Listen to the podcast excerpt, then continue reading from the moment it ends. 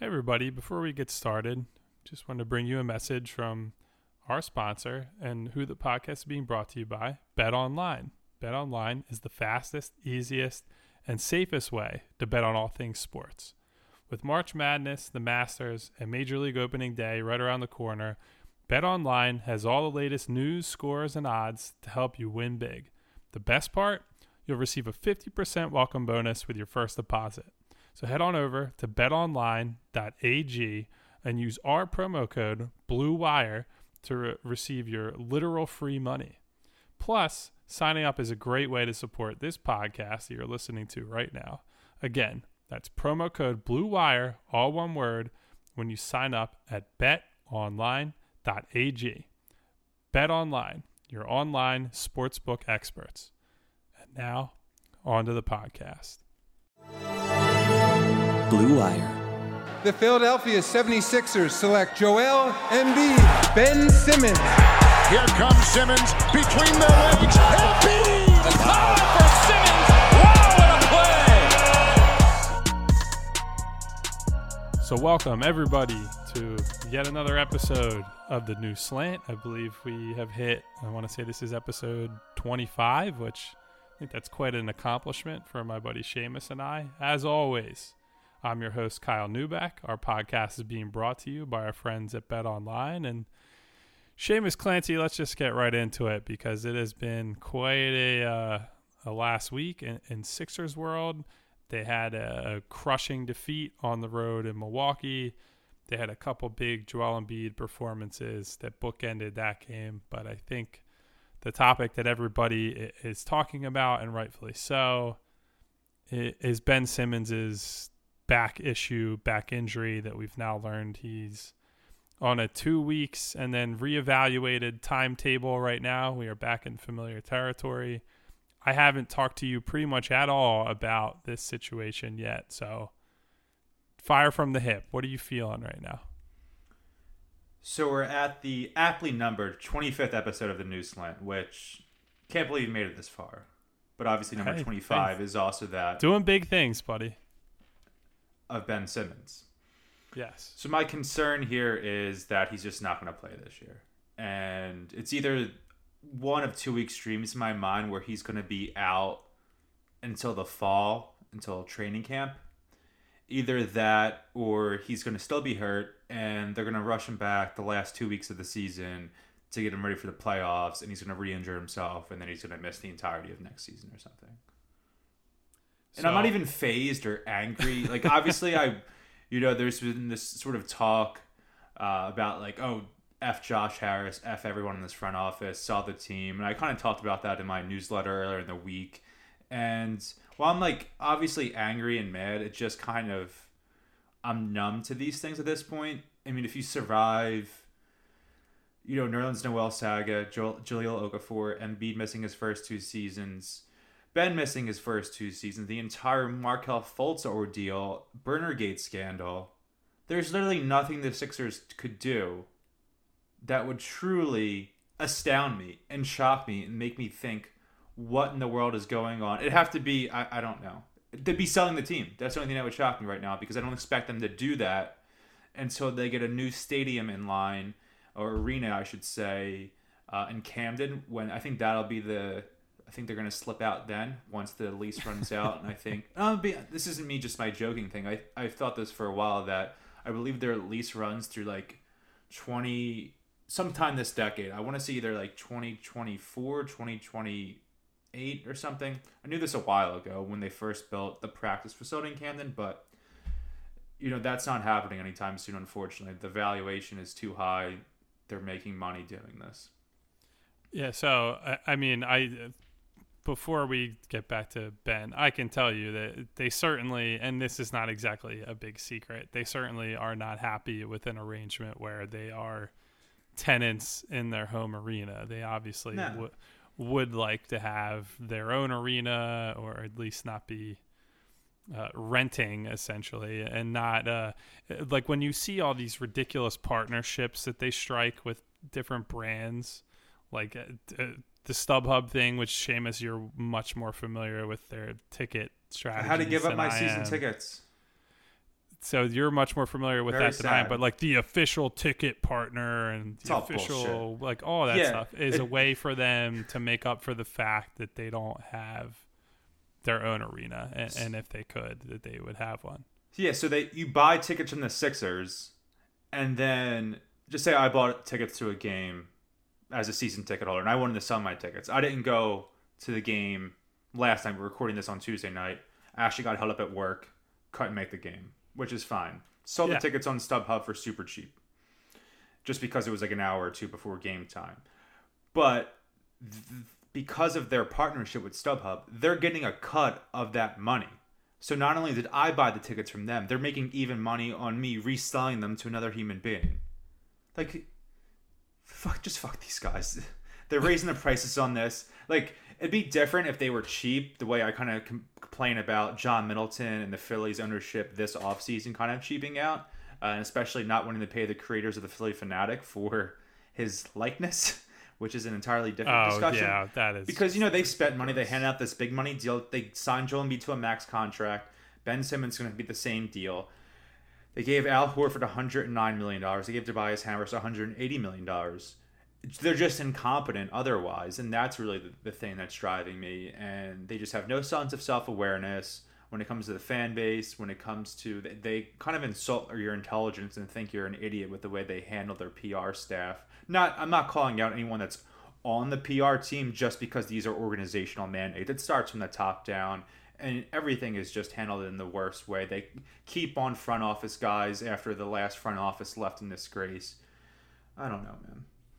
Well, so I want to bring us back into the Yeah, Simmons it's- thing because it- if you want to talk about like the top down stuff and the messaging and everything they do, so think about this. So I will give you the the perspective I have as someone who it. like talked to people about Simmons's injury and all that. So we go to practice on Wednesday and we talk to the Sixers for the first time after the All Star break. We find out on Thursday that Ben's got this back issue that he's not going to play in the Brooklyn Nets game.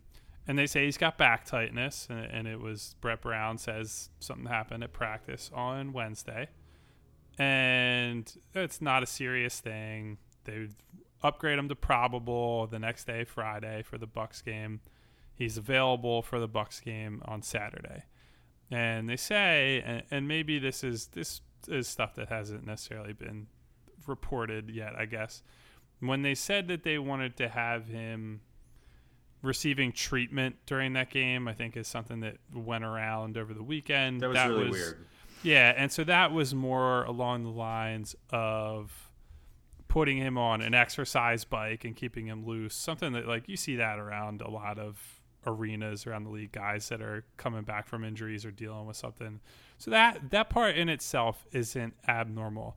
But they're saying today that they're reporting again this is we're talking on tuesday evening after the simmons news has dropped.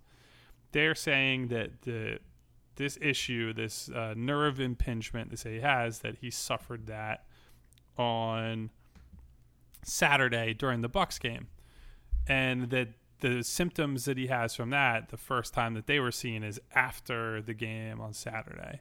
And like none of that seems to really add up to me. Like obviously this guy was feeling back tightness. Maybe that's not the same as uh, nerve impingement and the symptoms there, but clearly there was an issue and he went out there and heard it whether he heard it worse or just figured out that he couldn't go. That's only only Ben Simmons can really tell you that but they claim that this is the first time that these symptoms emerge.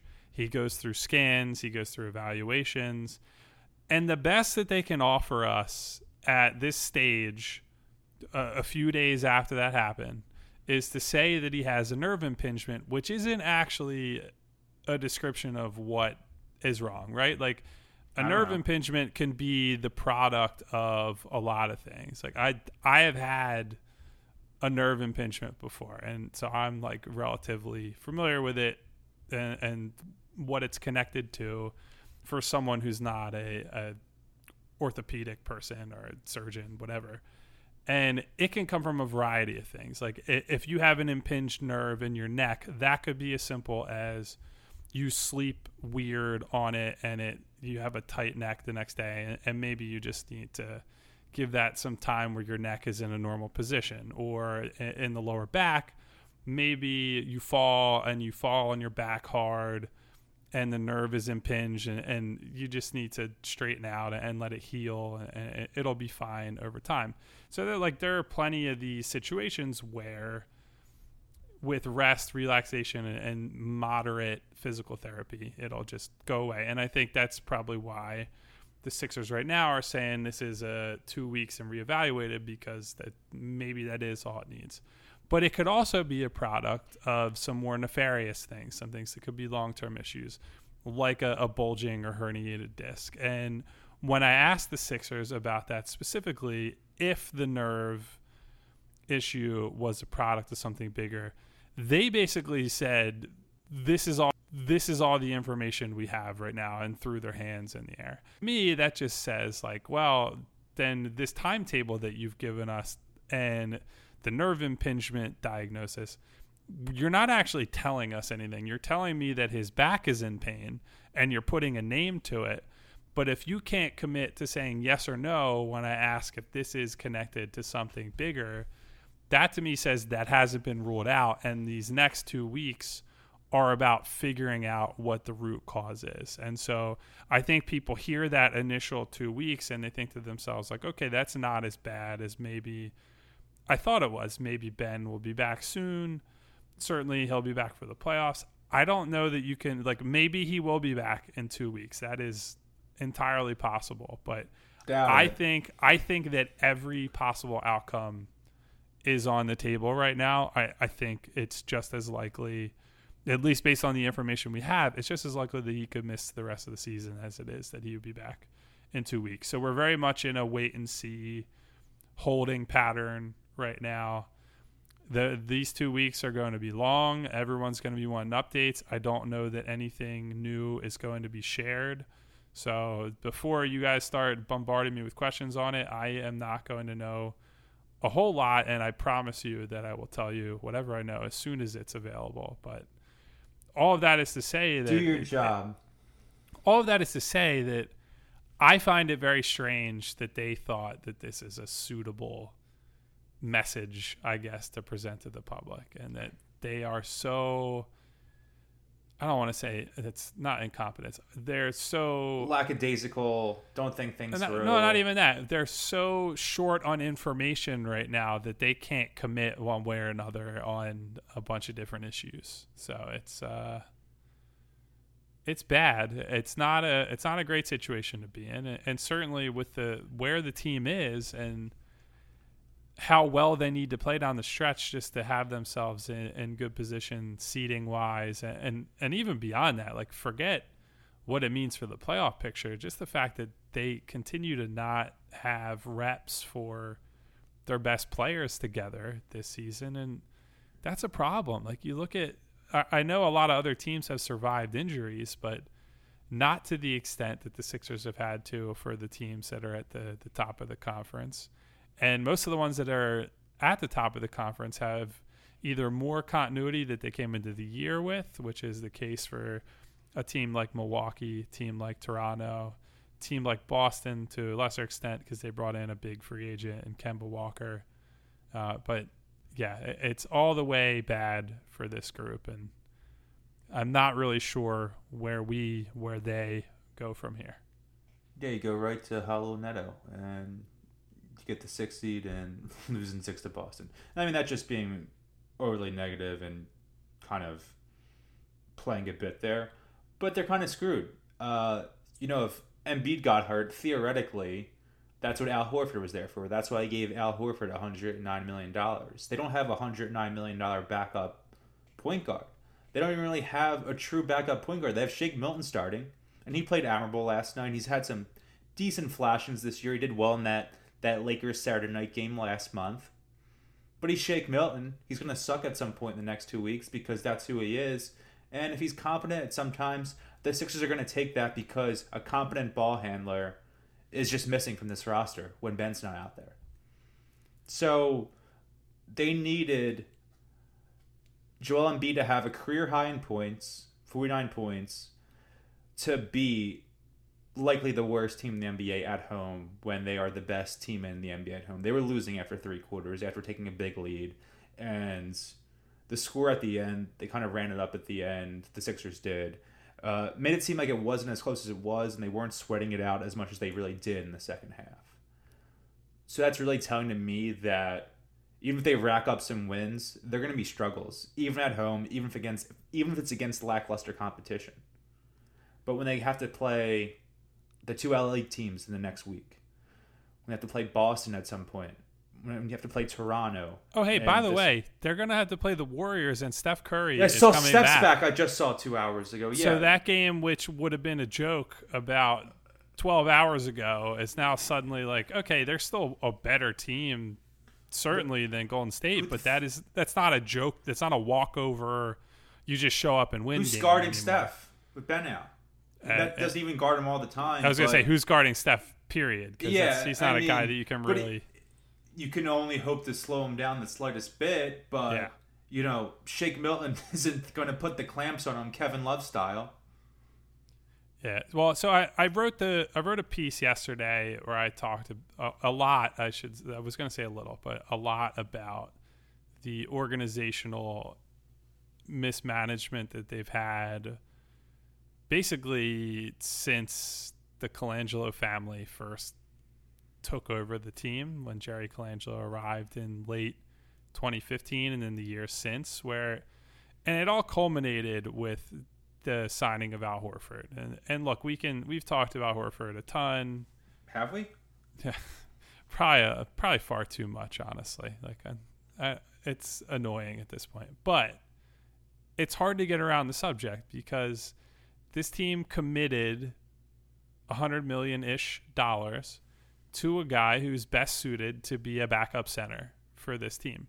And a backup center for a team that has a franchise level unreplaceable caliber player at the center position already. And i think what was maybe glossed over when because uh, look plenty of people including myself to a certain extent talked themselves into okay horford made it work as a power forward next to a guy like Aron Baynes.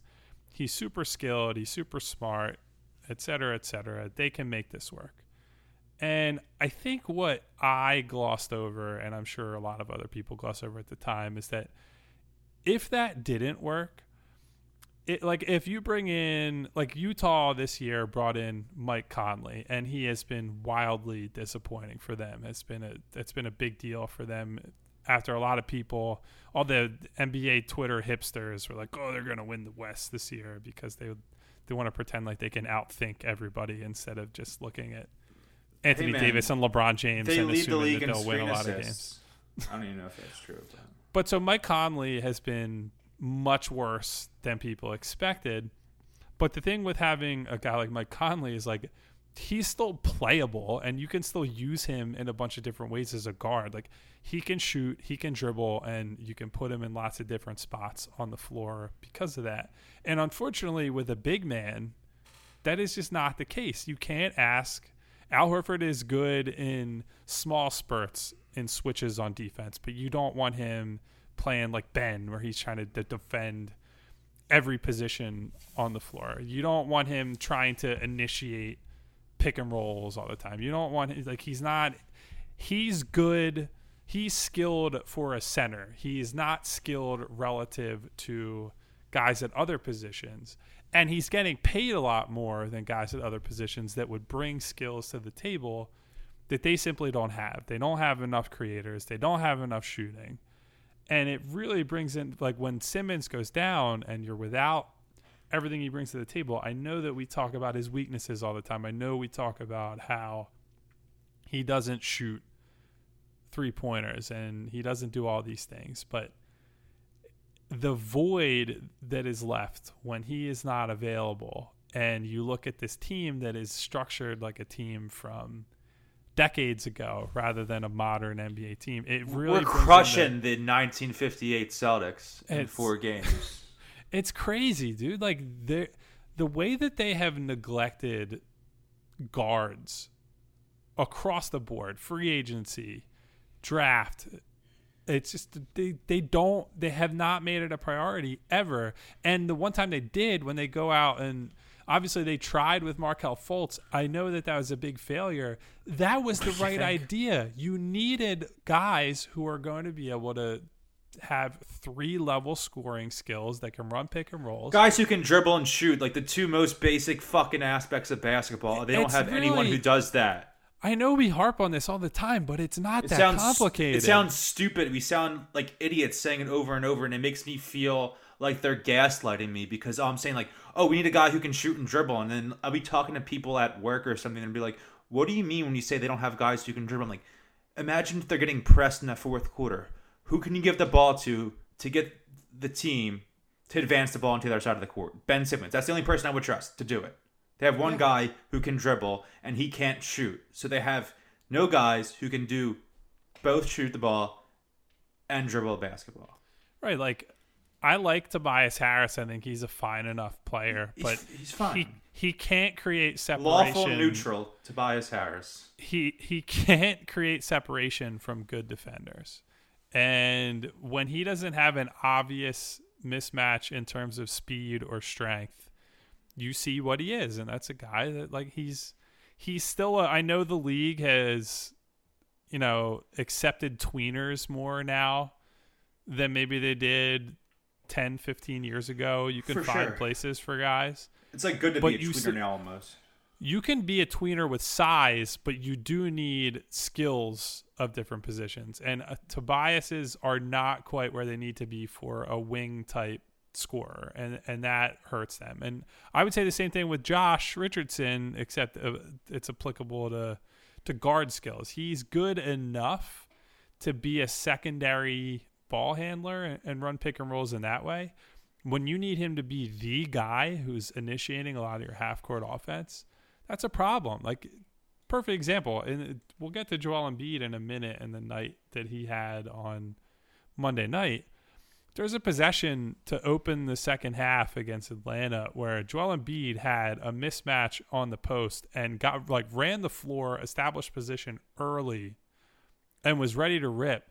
And Josh Richardson has the ball in his hands and never even really attempts to get him the ball. And that's just like that's a basic basketball principle uh, that you expect guards especially to live up to. Like it's not that hard to see, hey, that guy's seven feet tall, has a smaller man on him, and has him posted up on the low block. I need to get him the ball. Like Shamus, I think I could throw you out on the floor, and if you had the ball in your hands on the perimeter, you would at least attempt to get Joel Embiid the ball in that instance. I And- would. So like you know, they Put just me have, in, Brett. they have all these guys that I don't think they're bad players. I like I think They're Tobias just and not, Josh. they're ill-fitting. They're not bad. Josh isn't a shooting guard, let alone a point guard, or I should say, not a point guard, let alone a shooting guard. He's a three. Tobias Harris isn't a three. He's a four. Al Horford isn't a f- four. He's a five. It's just all these people. It just aren't where they're supposed to be. Their skill sets don't match, and when Ben's not there, or Joel's not there, either one, things kind of fall to shit. Yeah, and I just I don't know. Maybe you can get away with that with one guy in the rotation, like you're you're sliding him over to Yeah. make it easier for everybody. But they've had to comp that, and that is the story of this team. They've had to compromise every one of these guys to make room for somebody else. Horford's being compromised playing power forward. Ben is being compromised to some degree Playing playing, with guard. Joel, but also playing point guard and having to be the only guy run the offense. Josh Richardson's compromised by having to because of Ben's limitations as a pick and roll handler and so forth. Richardson has to take a bigger role than he's capable of. Tobias Harris has had to defend wings and, and be more of a a true three than I think he's capable of being. Like every single one of these guys is having to make sacrifices in one way. And while like yes, teams have to make sacrifices to win championships, that is true. Most guys are not having to all make the sacrifice to play outside of the role they're meant to play. Sacrifice normally means you get less touches or you shoot less or and so on and so forth. These sacrifices are just not realistic and they're not to the benefit of the, the individuals or the team. And I think it it seems clear that we can say that, but especially when Ben is hurt and these guys are are left without a real creator in the bunch. I don't even know where they. What? Who would you? I hadn't had this in our notes for later on, but who would you start right now with Ben out? Just say Ben's out for the next indefinite period of time. So if you don't have Ben, you have everyone else. Who are you starting?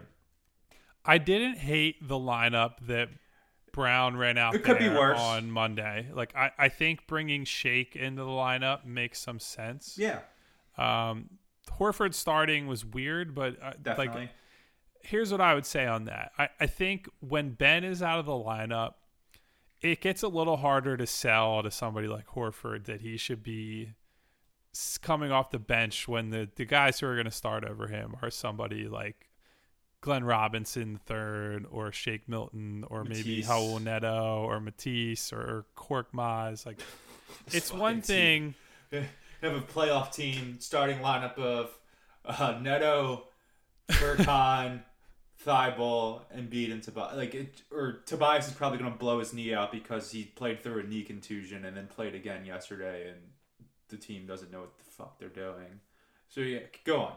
Yeah, well, so the point being, I, I think it makes some sense to bring Horford back in. Number one, because you want to see what him and Joel look like in different configurations. Now that Ben's out, it's you know it's a little bit of a fact finding mission, but also he is one of your five best players. And- Yeah. and, like Yeah. that's that's not debatable. So you know you you try to figure that out and and bringing Shake in gives you like I know Tobias hasn't run it a ton since he's come here, but that gives you three guys that could potentially run pick and rolls. We saw that would I, I think that group worked pretty well early last night and I think Joel uh, when he's engaged on defense can clean things up for everybody. So I like I, I, I do think you should just be looking for best offensive fits right now, which is why I would lean toward guys like Shake and, and maybe Furkan. But you know, Same.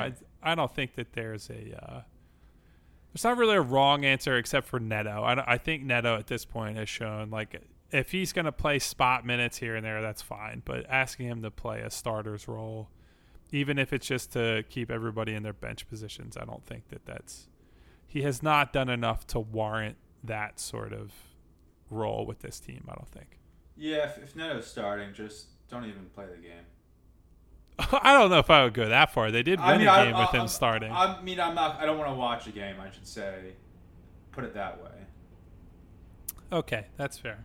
Um, well, I, I guess we didn't bring up Alec Burks. I think my problem with Alec Burks as a starter conceptually is that he has never seen a shot attempt that he didn't like. Respect.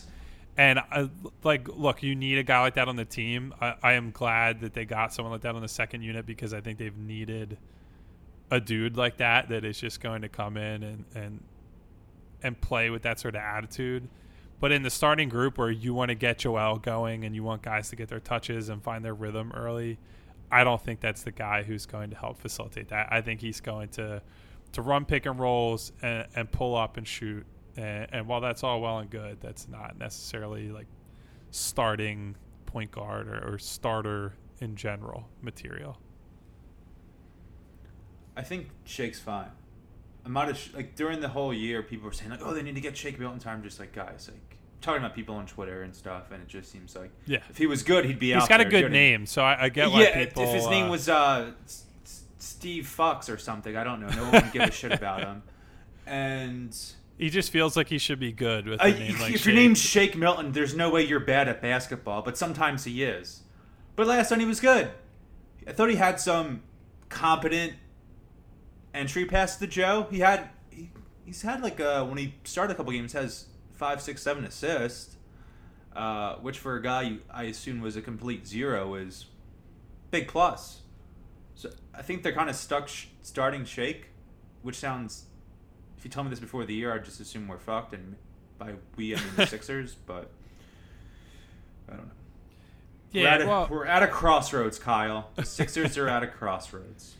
Uh, so I think Shake's thing is that he's just got to defend well enough to be on the floor. I think he does plenty on off. He he's not going to be a prolific twenty point per game guy, but he knows his spots. He can dribble enough.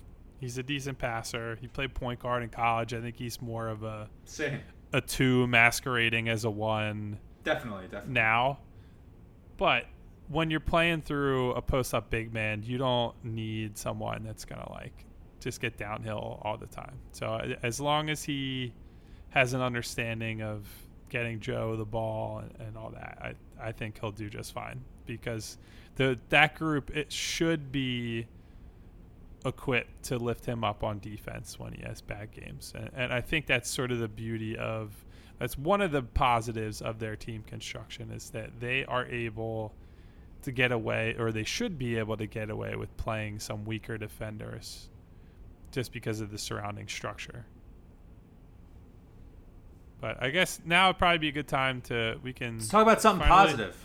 yeah, we can get to per, possible friend of the podcast, Joel Embiid, who had two of what I would say are his best games of the year. I think I would say, I guess, when you have a career high against Atlanta, that you could say that's the best game of the year. Although, opponent considered, I don't put too much stake into it. But you know, you put up 49 points and you outscore the entire other team in the fourth quarter, that is certainly a night worth writing home about. And I think he had he just seems like he has the right mood and the right attitude right now. And I, I don't like getting into like these nebulous concepts that we can just kind of make up as we go. But I think we definitely have seen a demeanor change for Joel starting with that Clippers game.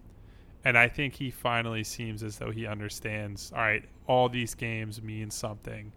And if we're going to get where we want to go, then I have to play at an MVP type level. And he certainly hasn't done that most of the year, but I, I think the last couple weeks it's been the closest he's been to that level all season uh, for any extended period of time. We've seen flashes, but not really stringing games together like that. Yeah, I wish it wasn't against the Hawks, so I could feel like we put more stock into it. And that's not discrediting Joe; he played phenomenal. And you know, two things I wanted to point out with him were his free throw shooting, and that's something that even really for- good. Even from the start of his career, I think he was as a rookie he shot seventy-seven or seventy-eight percent from the line. I think back to the way Brett Brown was so worried about Nerlens Noel's shooting form, free throw shooting form, and the, the goal was to get him at like sixty percent by the end of his rookie year, which, in comparison to Embiid, is insane. But he's continued that through his career. I think he was seventy-seven his his sophomore year. He was eighty last year, and he's up to eighty-two now, and he's getting to the line more than any big man in the league. Less than hard if you want to consider Giannis a big man, sure, but he's up there. And by the way, this is not to interrupt you, but this Sure. is in spite of a dip recently when he had the splint on his hand. I think Yeah. that was really screwing with him at the line, and so I it's it, he would be even better if, if not for that stretch that he's wearing that and he got sort of like a little out of sorts because of that. We might be looking at maybe I don't know how much of an impact that has on the. I mean, he could be at 83, 40%, I guess, right? I'm no mathematician. Uh, he's also made a three in eight straight games, which I think is tied for the longest streak of his career or the longest streak in his career. He's up to 34.2% on threes, which uh, he shot about 30% the last two seasons, and highest he's shooting since his what and since 30 playing in 31 games in his rookie year where he shot at 36% so that's not the largest sample size ever Yeah. so if he's settling in as a 34% shooter from deep, I think that changes a lot. So, what do you think is the? Uh, I have my theory on this, but I want to see what you think. What do you think is we would attribute his improvement there to? On threes, Yeah, this isn't based on anything necessarily factual, but just off the top of my head, has he been doing less of those elongated fakes when he gets the ball at the top of the key? I think that that might be part of it. I was thinking more so, and this is uh, part of this is maybe I'm being swayed by how uh, Brett Brown has talked about this, but it it matches up with what I tend to believe. I, I think the issue for Joel shooting wise is that a lot of his attempts, like if we're just looking at his entire career, a lot of his attempts end up being on these possessions where he has tired legs and he's just drifting out to the three point line rather than trying to run a set. Like he's not getting involved in a handoff, he's not getting involved in a pick and roll. And so he ends up settling for this like BS mid clock shot that it doesn't have a real chance. Yeah, like like they go in very every once in a while. Very Charles Barkley three. Like I'm tired. I'm just heaving this up and getting. Yeah, like uh, and it, look, it leaves him in decent position on defense, but it's it's just not a quality shot. And I think the difference that you've seen during this streak where he's making threes every game is that a lot of those are coming either in rhythm or it's a pick and pop, and it, it's it's him making the effort to get there for a play and for that shot rather than just like oh I'm settling for this. And that's been connected to away from the three point line where he's setting hard screens on guys and he's getting good looks out of pick and rolls. He had a really nice pick and roll with Tobias Harris early in the Atlanta game on Monday night. And I think all of that is connected. When he is not when he has when he's in shape and when he's engaged in the offense and you can also get him going downhill he's going to create more of these offensive rebound opportunities and second chance points for Philly. And like I think all these things are in this big spider web for him that they're all somehow connected. And I think like that to me we can obviously Brooklyn and Atlanta are teams that he should kill and, and score a bunch of points on. But if you look at how he got there and the the nature of his game I just think there are a lot of encouraging signs there. And I, I think that it shows, and I wrote about this a little bit uh, for today. It shows that a lot of this is just on him committing to being the player that we all know he's capable of being. Like nobody's stopping him from setting good picks and rolling and getting easy buckets because he created that separation for himself.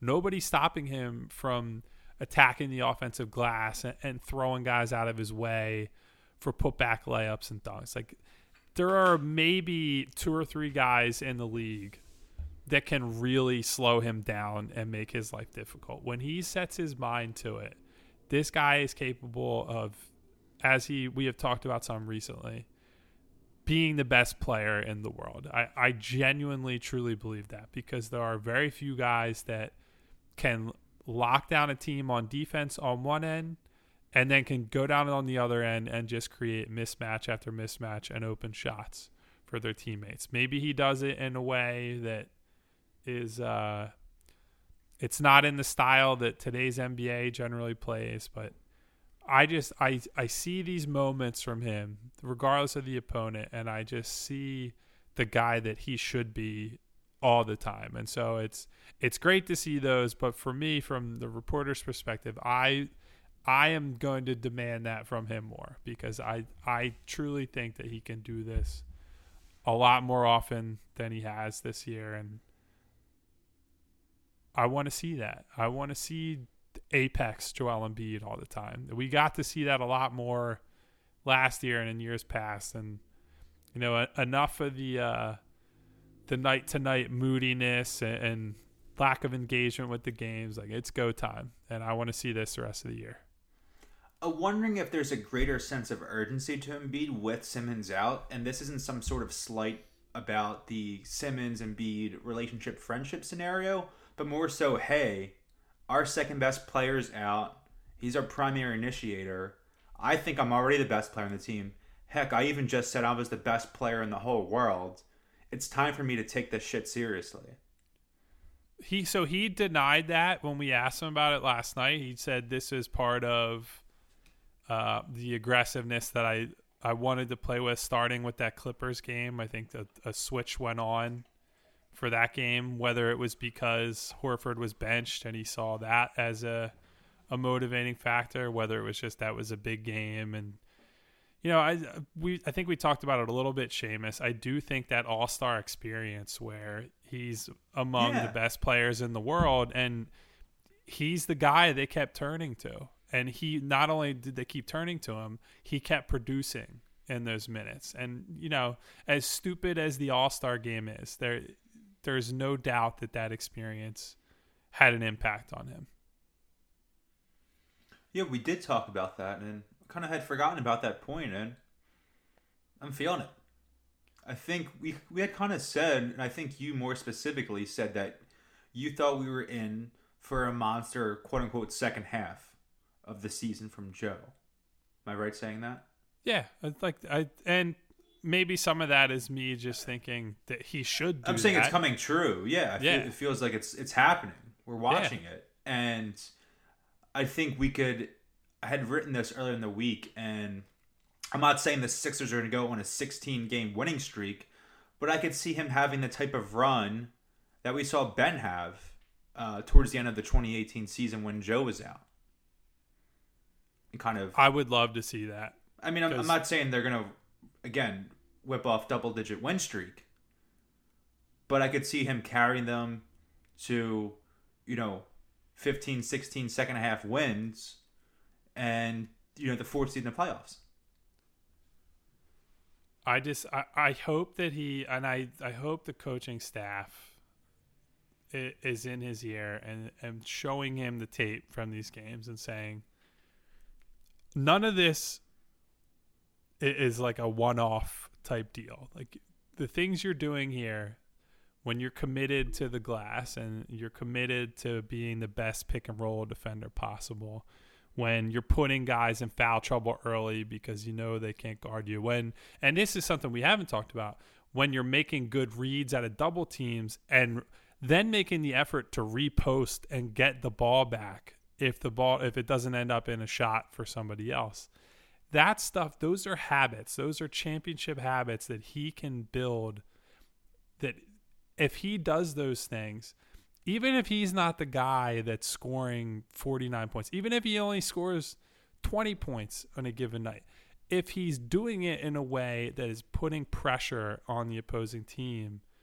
is taking guys out of games because of foul trouble, is creating easier shots for everybody, he is going to be offering MVP type value to this team. And th- this coaching staff needs to ride him hard and make sure he knows, hey, big fella, this is on you right now. Ben's not coming to help you out. You have some talented teammates, but you are by far option number one, two, and three for this team. And it's on you to to take that mantle and lead this team down the stretch. I I think that they've had that discussion with him, but I hope that they just I think he's the sort of guy, and we've seen this with the way he's reacted to even outside criticism. I think he's someone that that needs to be have someone in his ear at all times. And I I think it to a certain extent that's to his credit. Like not every guy that has his level of talent wants to hear it from people all the time what they need to do and what they aren't doing. But I I think that he's one of the few guys around the league that I think will actually perk up if you're riding him hard and telling him who he needs to be for this group. Do you have confidence in Brown doing that consistently? I do because I think they have a good enough relationship that he can that Joel understands when it's time to to turn it on to a certain extent. I think he the last couple years have also taught him that where he gets to uh he gets to the playoffs and they're in a, a hard fought series with a team like Toronto. Like the again, we've talked about this before. The the Brooklyn and Miami series the last two years. I don't put a whole lot of stock in them because of the talent advantage the Sixers have, but Yeah. I do think there were lessons learned, and I do think he probably understands now that now is when he needs to really because he he took plenty of the season off, Yeah. uh, much to the chagrin of the fan base and the people covering the team. But uh, yeah, I, I I think Brett also understands that if he doesn't get that version of Joel, the likelihood of him keeping his job moving forward goes down. So you know, uh, there are a lot of a lot of self interested Gotta go for parties broke, here. right? Which, yeah, you, I mean, listen, if you end up flaming out because the the franchise player revolted at you trying to get the best out of him, then well, you know, maybe that job wasn't worth having in the first place. Good call. So yeah, I, what do you? uh Are are you on this wave with me that they should that we should get like MVP Embiid for this final? What is it? They're down to twenty four games, I think. At That's wild. Point. But yeah, I don't see any reason why not. Of all the talk that he needs his own team or Ben needed his own team, it's Joe's team right now. Maybe they don't have an all star replacement for Ben that they might have gotten in some sort of fake trade. But he has Tobias Harris, he has Josh Richardson, he has Al Horford. He has enough. He has enough. He can do it. We literally just saw him do it on Monday night. Let's go on a tear where he averages 30 point 30 and 13 or something. Three assists, two blocks. It's realistic. and it's cool too because like obviously all things being equal you'd never want ben to be hurt and all that no, never. but, but it's it's a rare opportunity we haven't seen we've never seen joel have to take control of this team by himself for a long time since they've actually been a good team like obviously his rookie year when he's playing with uh, Sergio Rodriguez and Gerald Henderson and all those guys that was very firmly his team, but none of them were able of turning games and helping him win at a high level. So I'm very fascinated to see how this goes now that we we've seen plenty of Ben running the show by himself, but yeah. but this is something totally different and and if there's anything I'm excited for as a product of the injury, that is that is definitely it. So with that, MVP Joe time. it, it is MVP Joe time. And with that, we move on, I believe, to everybody's favorite segment, at least my favorite segment. I can't speak for Shamus either. The Mack Hollins Loser of the Week Award. Woohoo! We actually had, I think we had an outside submission this week. We had someone, one of our. I- Oh, I forgot. So let me actually Pull pull up. that up right now as we're, this is great podcasting that I didn't prepare for this and just I forgot about it. as So we- I made the I made the outlined rundown today. So throw it on my shoulders. Uh, we will not point any fingers. That it's not the sort of podcast we. uh Oh, so Someone Windhorst, right? yeah, it was a submission from a, a listener. I don't want to butcher his name. Um, But thank you. I think his name might just be Evan. That he changed it because of Korkmaz. So we're gonna Evan Maz one is his at. Um, submitted a video. It's a recording of the Brian Windhorst and the Hoop Collective podcast that Tim McMahon, who reports on, I guess like the Texas teams. I would say he's mostly covering Mavs Rockets, Mavericks. Spurs Yeah. does a good job covering those teams, but he had a take about. I I don't want to play it right now while we're on the podcast and have to like digest it, but I think the the upshot of it was that uh, Philadelphia fans are fair weather fans and that they're awful, and that he he was like trying to defend himself for making a joke about booing Santa Claus because he oh here here's what it was. Now I remember. He said that he made a joke on Twitter that he said Philly fans booed Donovan Mitchell because of course they did. He's the nicest guy they booed since Santa Claus, and it's like, Oh, shut the fuck oh, what a what a fucking shit Fucking take that was. Like, so that he's a nominee. Shamus, who are the other? Uh, Dude, so thank you to Evan for throwing that in there. I had Yeah, actually I don't Ev. listen to that podcast. The But, Ev uh, man saved the day. Yeah, he, fucking asshole, dude. You made your career stalking LeBron James since since high school. He probably well, didn't Win- know- no, no, probably did did- not say this. This was Tim McMahon. Oh, so Tim blame Tim McMahon. McMahon. Oh, fuck Texas- Dallas. Dallas sucks. What else do you want me to say? It's literally in my bu- in my Twitter bio. It says dislikes, slow wide receivers in Dallas. So There yes, you go. There you go, Tim. All right, so Get that's bent. Tim McMahon, one nominee. Do we have uh who else do we have on the list? Uh, Josh? Harris, I think that's a omnipresent figure and our loser of the week. Uh, Michael Rubin still posting weird stuff on Instagram.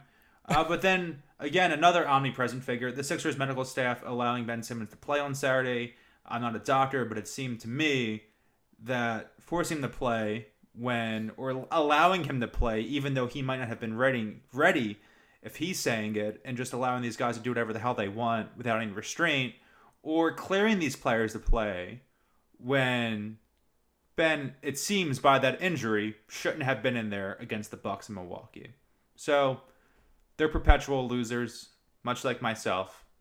So I vote for ah, Tim McMahon. Ti- I don't. I don't want to say Tim McManus because he's a great Eagles reporter, so I'm confusing this in my head.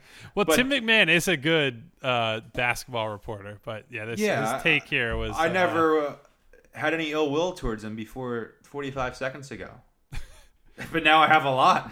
I'm going off the board with my pick, Shamus. I'm going to surprise you. The loser of the week for me is Kevin Huerter. Oh, Joel Embiid dribbling the clock out last night with 49 points.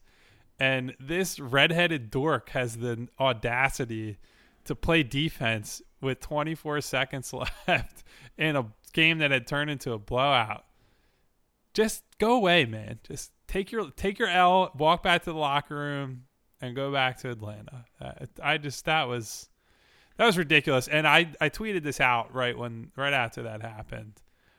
I said that I mean I truly believe if Joel Embiid had wanted to take a shot for 50 points after Huerter pulled that stunt, that he would have been justified doing it. That's just a total cornball move to. Although I will say, TJ on the- would do that. On the flip side of this, one of my favorite moments in recent Sixers history is when Dario Saric did this against, I think it was, maybe they were playing Cleveland, Yes. and he dunked at the end of the game and like didn't understand. at least that's what it came off as because you just assume he's like, oh, he's the goofy European guy. He just dunks, and Joel comes over and he's like, no, no, no, he doesn't understand. It's okay. And it was like this whole kerfluffle. And I just, I don't know. I really, so maybe I'm a hypocrite here, but Kevin Huerter is my personal Mack Hollins loser of the week for playing defense in a blowout with 24 seconds left. Or not even playing defense for stripping somebody that's loser. not. Uh, yeah, that's not. Be one thing if like the Sixers were trying to score and he he gets a stop, but that was Joel just kind of winding it down. So uh, I guess you and I will have our, our own individual selections for this week, Shamus. We normally come to an agreement, but I think this podcast is better for the uh, the diversity of our choices. yeah. Always good to collab with our favorite segment. Uh, all right. Well, thank you everybody for tuning in this week. As always, if you could give us some five star reviews, subscribe to the podcast if for some reason you haven't already, and hopefully by the next time we talk to you, there is not another moment of outright incompetence or lunacy from the Philadelphia 76ers. So thanks for listening.